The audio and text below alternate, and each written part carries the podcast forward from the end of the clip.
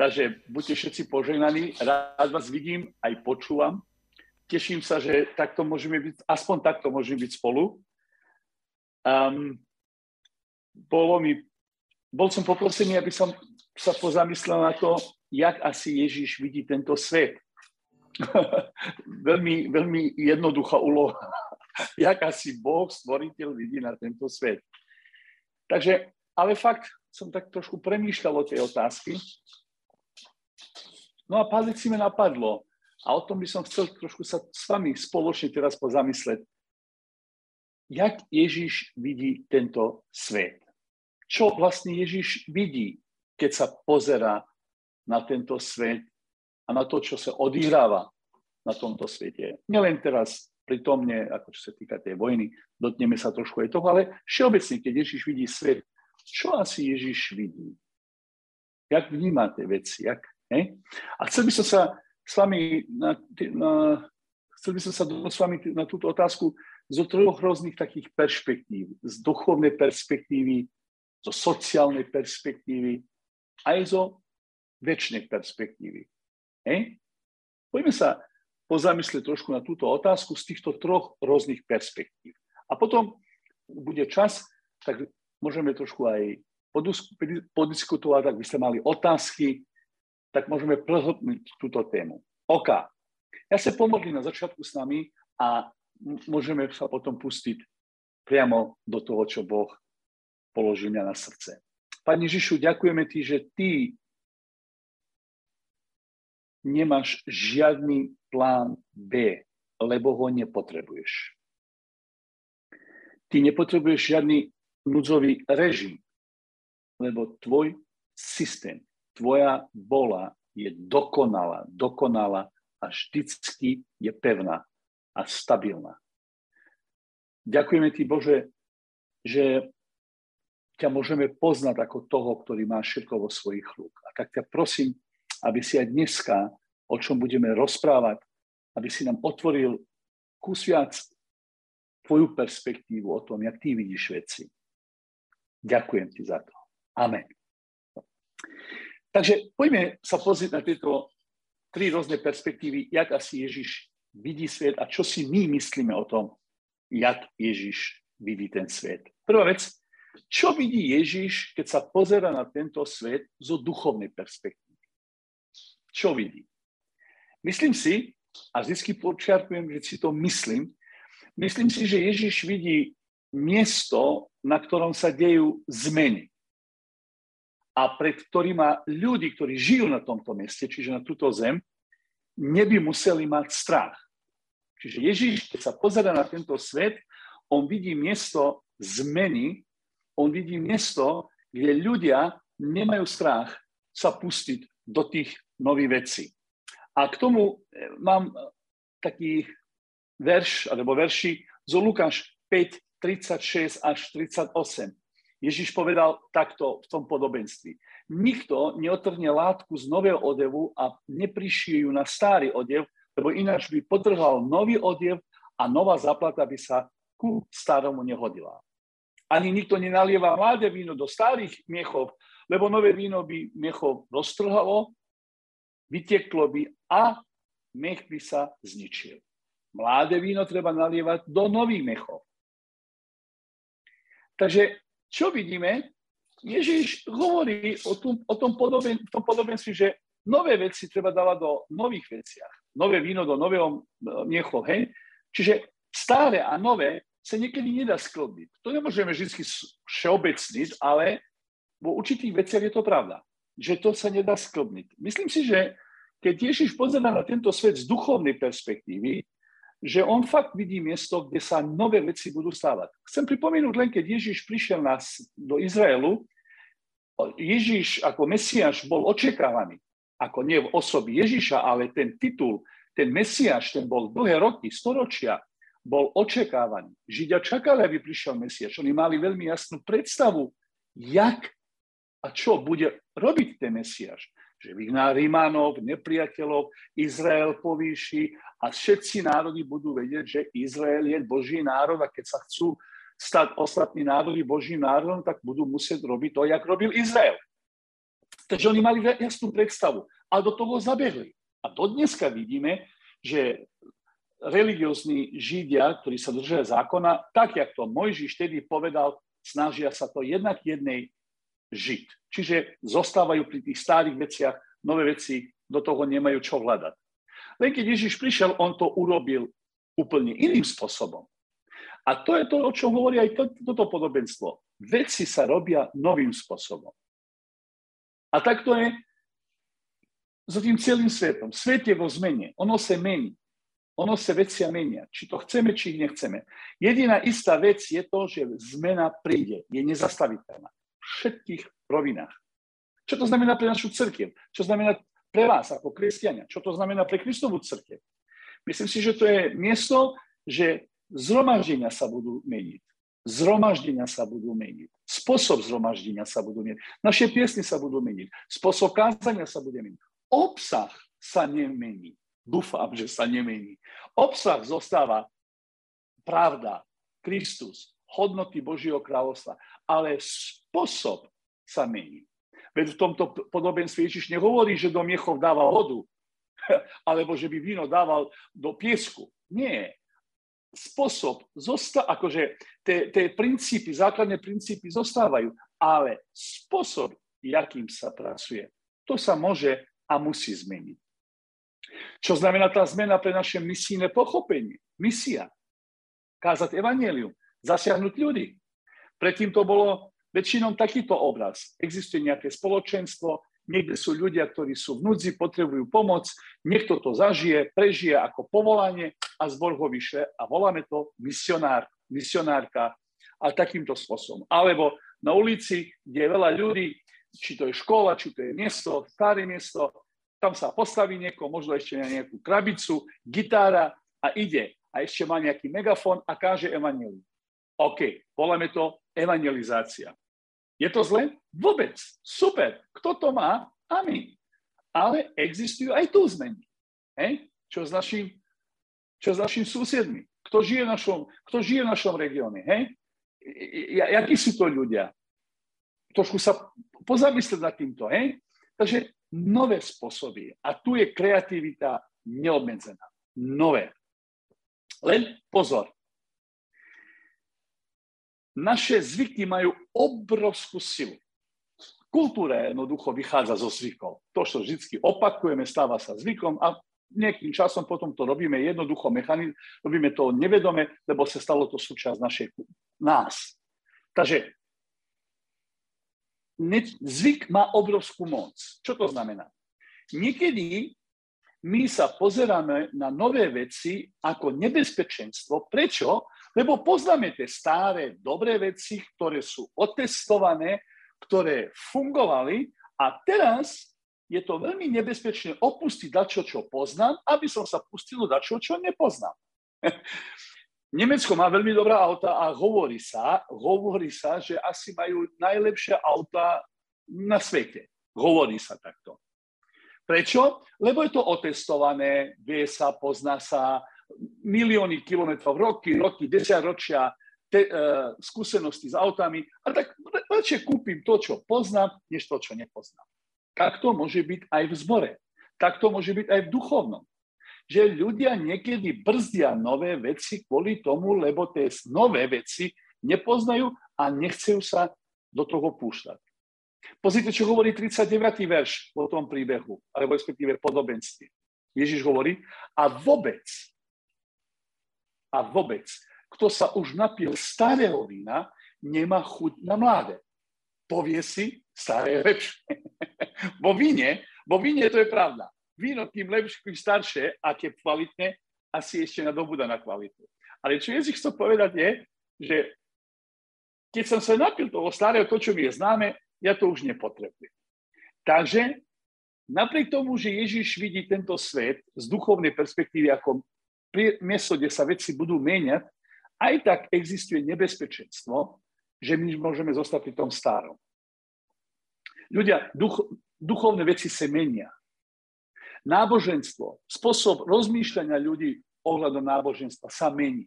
Teraz tu v Nemecku sa rimokatolická církev zažíva, je tak otriasaná, tak sa pravdepodobne, že arcibiskup Kolina, a to je jedna najväčšia diocéza v Nemecku, že asi musí odstúpiť.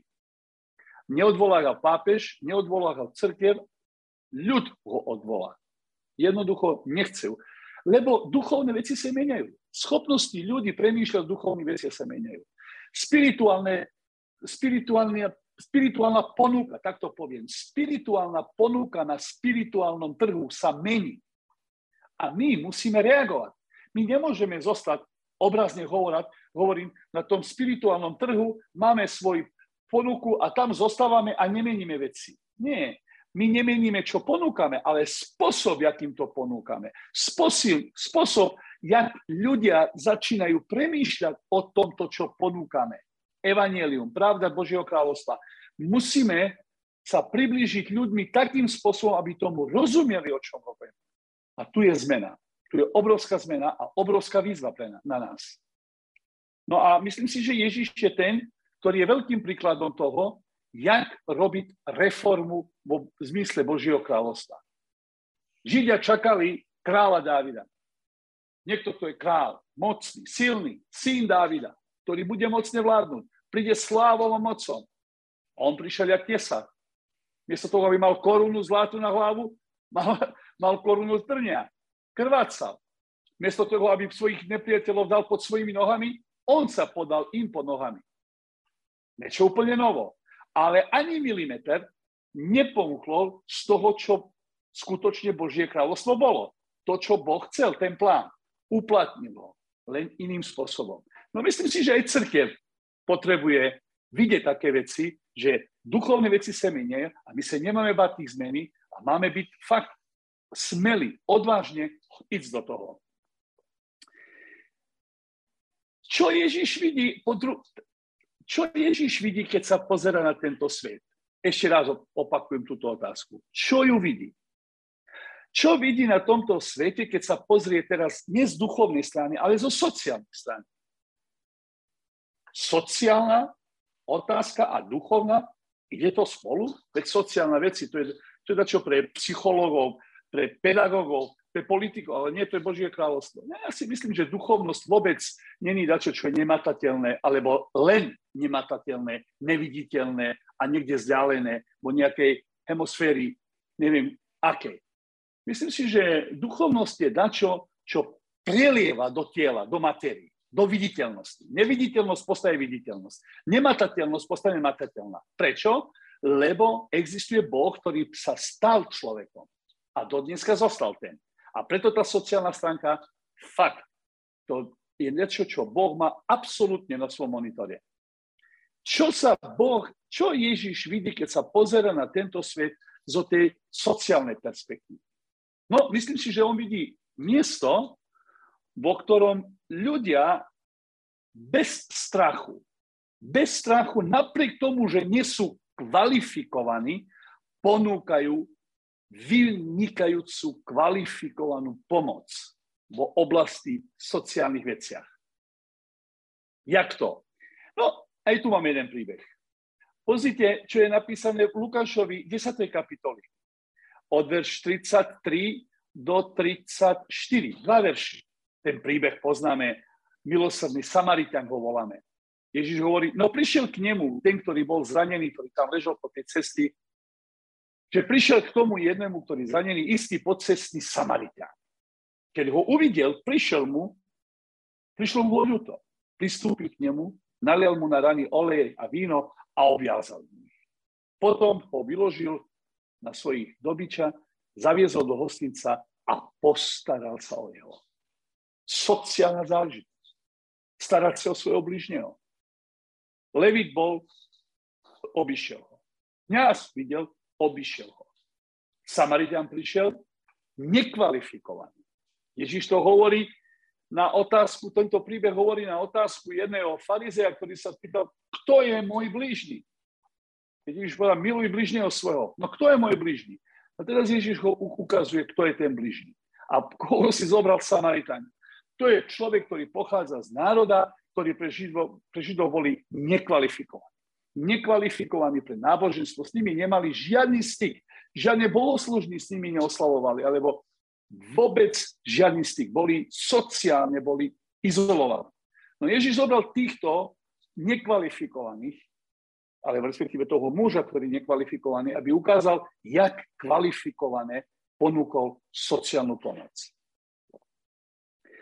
My veľakrát ako církev, myslím si, že si neuvedomujeme fakt, jakú kvalifikáciu máme cez to, že, nám, že Kristus, že Duch Svetý prebýva v nás.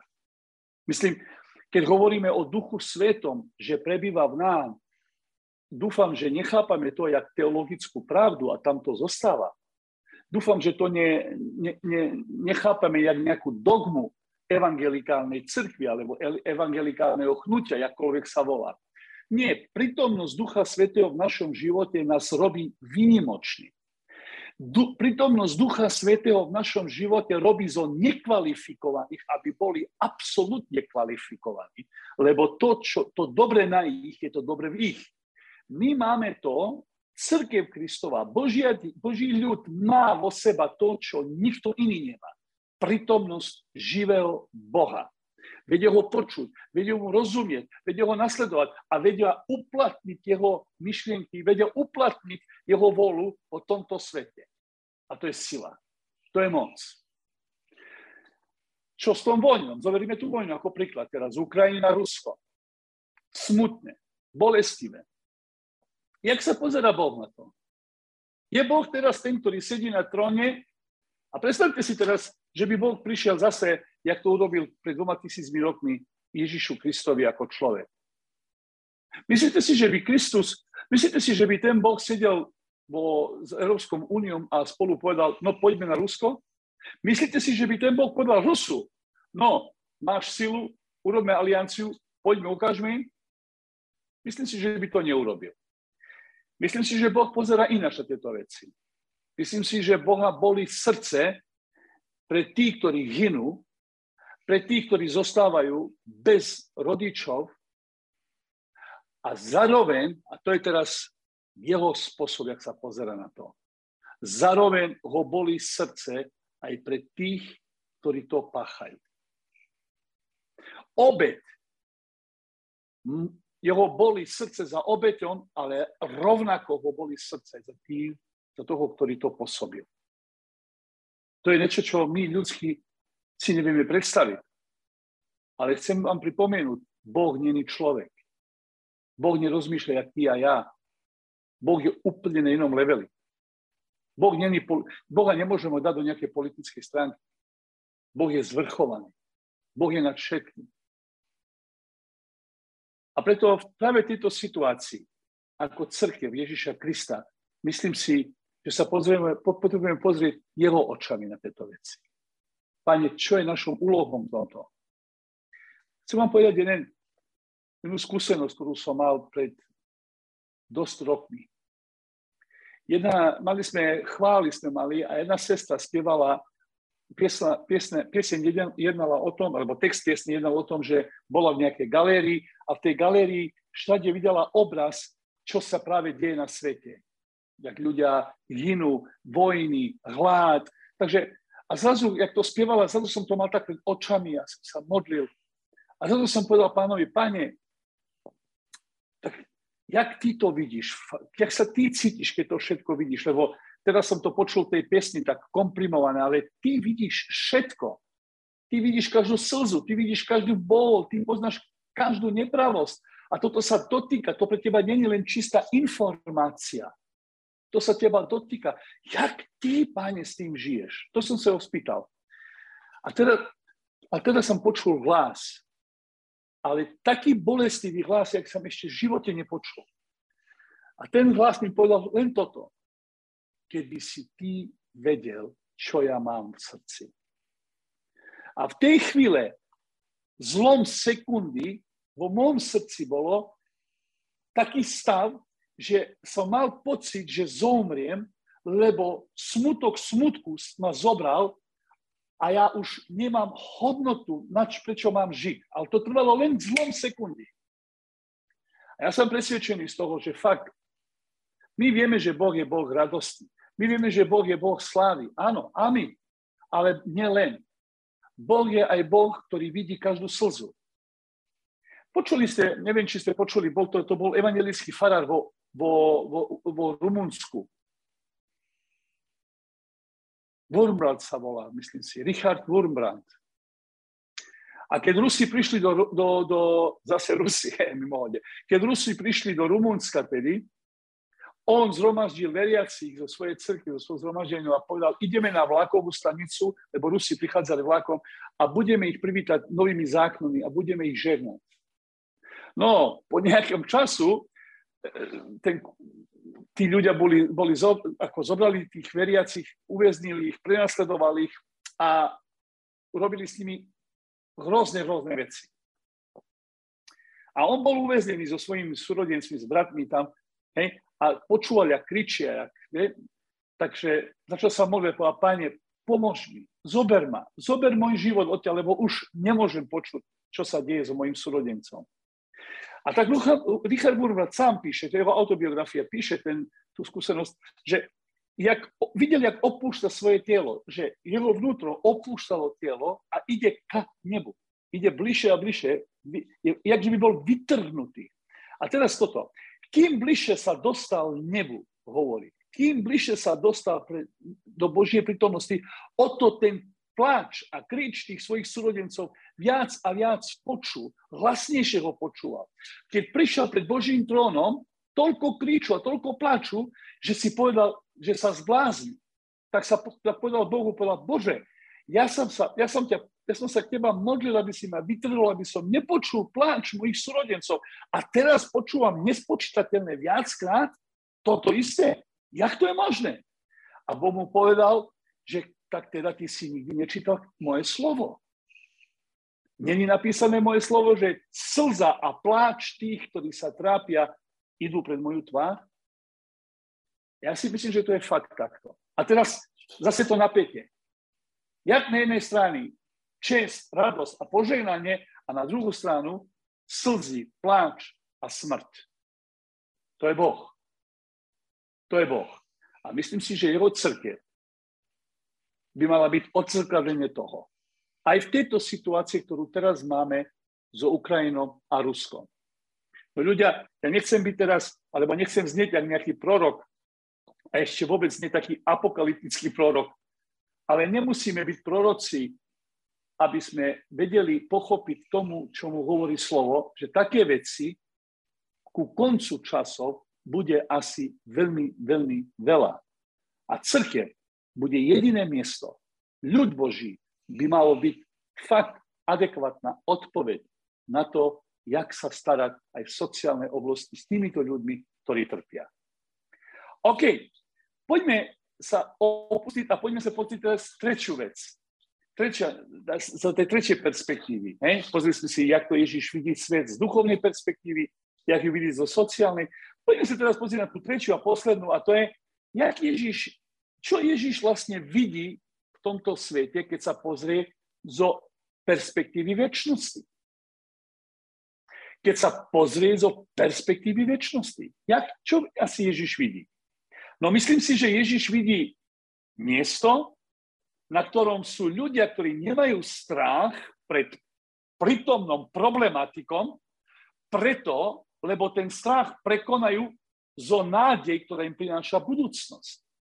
Ešte raz, keď sa Ježiš pozera na tento svet zo perspektívy väčšnosti, myslím si, že vidí ľudí, nie všetkých, ale určitý druh ľudí, jeho deti, ktorí nemajú strach pred prítomnými problémmi, ktorí prekonávajú prítomné problémy tým, že sú naplnení nádejom budúcnosti. Inými slovami, on vidí ľud, ktorý mení prítomnosť kvalitom, ktorú prináša budúcnosť Božieho kráľovstva.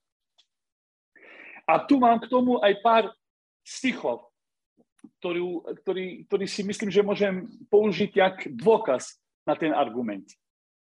Mojžiš bol taký, ktorý prekonal problematiku prítomnosti tým, lebo videl budúcnosť. List Židom, 11. kapitola, 24. verš do 27 je napísané následná vec. Keď Mojžiš dospel vo viere, odoprel, keď, keď Mojžiš dospel, vo viere odopiel volať sa synom faranovej cery.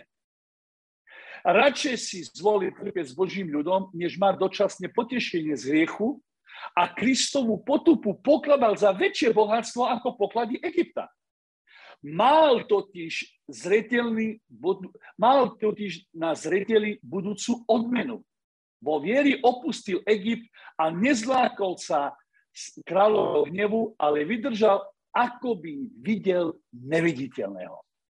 Počujem 26. verš hovorí, mal totiž na zreteli budúcu odmenu. On mal pred očami budúcnosť. Prečo sa vedel pre, postaviť pred tým silným faraónom? Preto, lebo on, akože by videl neviditeľného, videl budúcnosť vo svojej prítomnosti. On jednal v prítomnosti, akže by bol v budúcnosti. To je to, keď je niekto naplnený z nádej. To je to, keď niekto má vo seba kvalitu budúcnosti Božieho kráľovstva. Viete, všetky vlády, to je jednoducho normálny proces. Všetky vlády meniajú svoju prítomnosť tým, respektíve menia svoju budúcnosť tým, že prítomnosť menia. My teraz položíme základ, sociálny, politický, akýkoľvek základ, cestu, teraz ju položíme, aby, sa nám, aby nám zajtra bolo lepšie. No v Božíom kráľovstvu to je opačne. Boh mení prítomnosť zo budúcnosti. A takto by mal premýšľať Boží národ. Takto Mojžiš vyťazil. I Mojžiš sa postavil, Mojžiš odpovedal na prítomnú problematiku a odpoveď dostával z, z budúcnosti, lebo videl toho neviditeľného. Nikto iný, než sám pán Ježiš, nám je príklad na tomto. Zase ist rovnaký princíp, len oveľa väčší boj, oveľa väčšie víťazstvo. Čítame vo Židom 12. kapitoli, vo druhom verši. Je napísané, upierajme zrák na Ježiša, povodcu a dokonávateľa našej viery. A teraz miesto radosti, ktorá sa mu ponúkla, pretrpel muky na kríž. Prečo? Lebo pohrdol potúpom a teraz sedí po pravici Božího trónu. Prečo Ježiš sa postavil pod tým slávy, ktorú mohol možno mať? Prečo si zvolal potúpu kríž? Preto, lebo kvôli radosti, ktorá ho čakala v budúcnosti, považoval dočasnú radosť ako potupu. A to je to, čo Apoštol Pavol nás vyzýva, hovorí, som presvedčený, hovorí Pavol, že trp, to, čo trpíme teraz dočasne, vôbec sa nedá porovnať so slávom, ktorá nás čeká vo, vo budúcnosti. Súrodenci moji, my riešime prítomné, prítomnú problematiku kvalitou budúcnosti Božieho kráľovstva lebo to Božie kráľovstvo je medzi nami. Ježiša sa spýtali, kedy príde Božie kráľovstvo? Kedy, kedy sa zjaví to Božie kráľovstvo? Ježiš povedal, to nebude tak, že by, ho, že by ste ho mohli vidieť a pôjdete tam, alebo tam, alebo hento. Božie kráľovstvo bude uposred vás. A teraz to uposred vás, niekto to môže pochopiť, alebo niektorí to chápajú, že to bude vo nás. Že to bude dačo reálne, ale neviditeľné, lebo je to vo nás. No ale ja si myslím, že Ježiš chcem to je určite aj pravda, lebo to je, určitým, je to duchovná záležitosť, ona, ona je vo nás. Ale myslím si, že je veľmi krátka odpoveď na to, že by sme povedali, že duchovné kráľovstvo bude vo nás, neviditeľné, ale reálne. Nie, ja si myslím, že ono je no, vo nás, že je reálne, ale aj viditeľné. Lebo bude uposred nás, bude, na do, bude, na, bude, na, bude nám blízko, môžeme s ním jednať, môže sa manifestovať. A to je to, čo urobil Mojžiš, to je to, čo urobil Ježiš, to je to, čo urobil Pavol, to je to, čo robia ľudia, ktorí žijú vo veľmi ťažkých časoch a prekonajú. A nielen, že prekonajú ich, ale aj zmenia ich. Úplne iná kvalita. Takže toto je, čo si myslím, čo Ježiš vidí, keď sa pozera na svet. Z duchovnej perspektívy vidí crkev, ktorá sa nebojí zmeny, lebo sú nezastaviteľné. Vo sociálnej oblasti, keď sa pozera z sociálnej perspektívy, myslím si, že vidí církev, ktorá pomôže, napriek tomu, že není kvalifikovaná ako ten Samaritán v očiach iných, ale je to dobre na nám, je to dobre v nás, dal nám víno, moc svojej krvi, dal nám olej, moc svojho ducha, dal nám nejaké haliere, nejaké dáry, ktoré všetko použijeme na to, aby tými, ktorí sú zranení, tými, ktorí sú zlomení, aby sme im pomohli. A tretie, keď sa Ježiš pozrie na, na zem zo perspektívy väčšnosti, myslím si, že vidí miesto, vidí ľudí, ktorí žijú zakorenení v tej reality Božieho kráľovstva a kdekoľvek sa pohybujú, kdekoľvek sú, to Božie kráľovstvo ide s nimi. Takže súdorenci, toto sú moje myšlienky ku tejto otázky, čo Ježíš vidí asi, keď sa pozerá na tento svet. Ja by som teraz rád dal vám priestor, ak by ste mali otázky, ak by ste mali nejaké doplnenie ku tomuto, čo, sme teraz, čo som vám povedal, radi, radi to s vami rozbalím. Hej? Predtým, než pôjdeme do toho, ja by som sa možno krátko len pomodlil a potom odozdám ďalej a môžete kladať otázky, ak by ste ich mali. Pane Ježišu Kriste, ďaká, že si zvrchovaný. Ďakujeme ti za tvoje slovo, ktoré je duch a život, tvoje slovo, ktoré mení náš, náš charakter, náš spôsob rozmýšľania, ktoré mení aj náš pohľad, aby sme veci videli, akých ty vidíš tak prosím ťa teraz, Duchu Svetý, aby si ty zobral toto slovo a povedal, interpretoval veci, ktoré som nepovedal, ktoré sa nedajú ani povedať, lebo ich len ty vieš povedať. Dotni sa našeho srdca. Prosím ťa, aby strach a neistoty a veci, jednoducho, ktoré, na, ktoré nás blokujú, aby tie veci odstúpili, preto lebo sme deti iného ducha, iného kráľovstva, občan iného kráľovstva. A pretože sme v rukách všemohúceho Boha. Požené Kristianu, požené, Bože môj, každého jedného, každú, každého súrodenca, každú sestru, každého brata, ktorý patria do tohto spoločenstva. Požehnaj ich práve v tomto procese, v ktorom sa nachádzajú, kde sú otázky. Pane, daj, aby videli veci tvojimi očami. Ďaká Bože. Amen.